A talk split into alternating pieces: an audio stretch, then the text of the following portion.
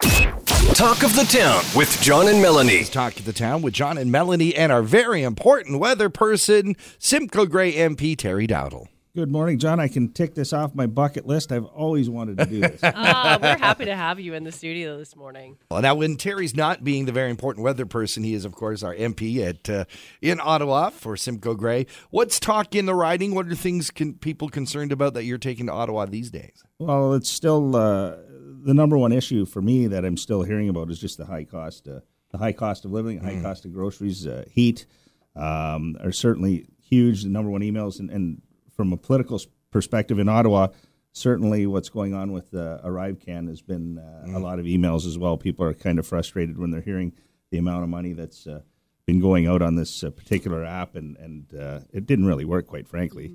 Yeah. And uh, now that uh, GC Strategies, who were the company that uh, were awarded the contract, uh, got twenty million dollars, and they didn't actually do any IT work. It was just passed on. So uh, fortunately, there was a committee meeting this week, and uh, the NDP and the Bloc sided with with our party, and uh, they're going to have to come within twenty one days again.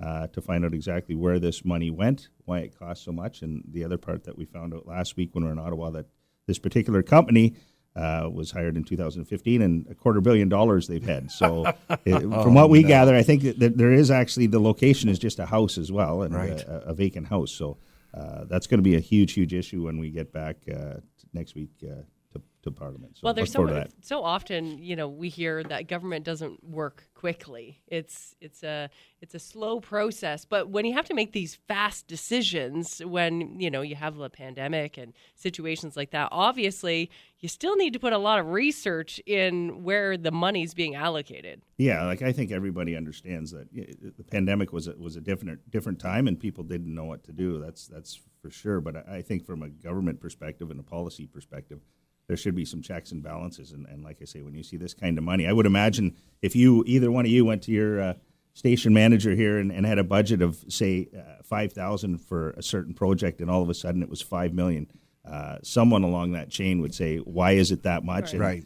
They may tell you to go look for another job. Job, yeah. So uh, that's the part that, that we're having a hard time wrapping our head around is that who who along that line when it got up to sixty million dollars, who was there not anybody that said, okay, this is getting a little bit out of hand? Right. Why is that price so high? Because everybody would do that. I, you know, any individual, whether it was your house, your, whether you're fixing your house, or whether it's a company, would at some point there be Mm. flags raised, and that's the part that we're having a hard time uh, wrapping our head around. And, and fortunately, like I said, the, the the Bloc is on side in the NDP, wondering why it's that much money. So uh, certainly, you can't throw all policies and procedures out the window because there's an emergency.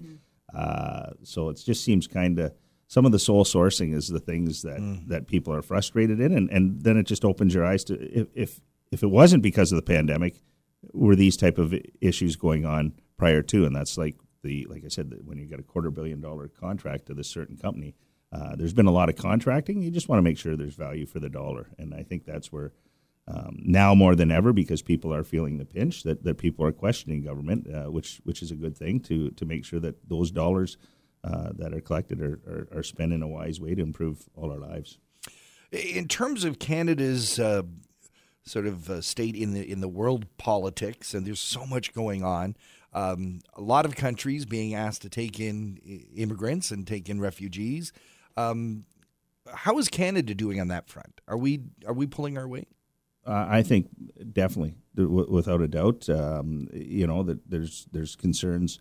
Uh, we're we're here to help other countries. There's no doubt about it. But there's also, uh, as you know, and, and I'm sure the listeners know at this time, that we're in a huge housing crunch. So, uh, you know, as a government, we want to make sure that we continue to uh, to to bring new Canadians uh, in, into the fold. That's what's created our country and made it as great as it is, uh, and certainly to fill a lot of those positions and jobs that uh, you know as a lot of Canadians are retiring. We want to make sure that c- companies continue to to grow. Um, but that being said, if, if you don't have homes for them, we're only building like 220,000 homes, I think, roughly a year, and we're bringing 1.3 million people.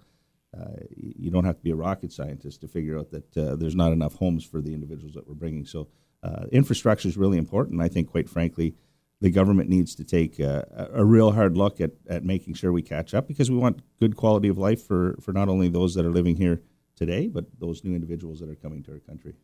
Uh, Do you think the federal government should be stepping in even more than than than they are in terms of housing? It it tends to get thrown to the provincial level to look after, and and it, and like as you said, it's not happening. They're they're building homes, but not building the right ones. You know, Yeah. they're not building high capacity stuff. They're building, you know, things that are going to sell. Yeah, definitely. There's uh, there's the market. Uh, you know, companies are out there to, to, to make money and make a profit, uh, which you can't condemn because that's really what makes our world go around. But um, I've said many times, I've come through the municipal ranks and, and the county, the two tier, uh, and to your point, the province. I, I think the federal government, quite frankly, what I see is is so much duplication, and, and by having more and more meetings, nothing really gets accomplished, and, and the different organizations, whether it's you know municipally, provincially, federally, more people, more wages uh, going, and you're not really actually seeing the results uh, on on the street. So I think the the federal government should be. Uh, we collect a large amount of tax, over fifty percent of every tax dollar goes to the federal government.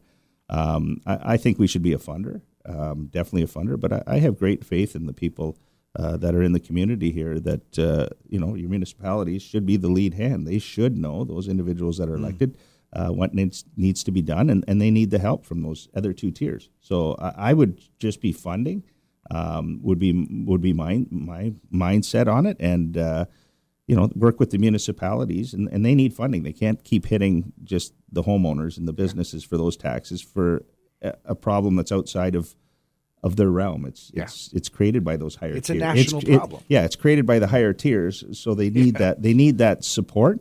But uh, I've learned in, in my you know twenty something years municipally and, and federally that uh, more committees is more work, and it's not Mm. always necessarily uh, more results where it needs to be done.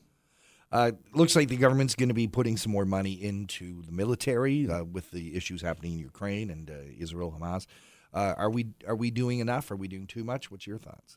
Uh, I first of all, I think uh, when it comes to Ukraine, I think everyone uh, should know and, and hopefully knows that uh, we need to do all we can um, for for the Ukraine. It's coming up to two years, and uh, quite frankly, you know what's going on there. They're actually fighting uh, for us in our country uh, by by you know Rush.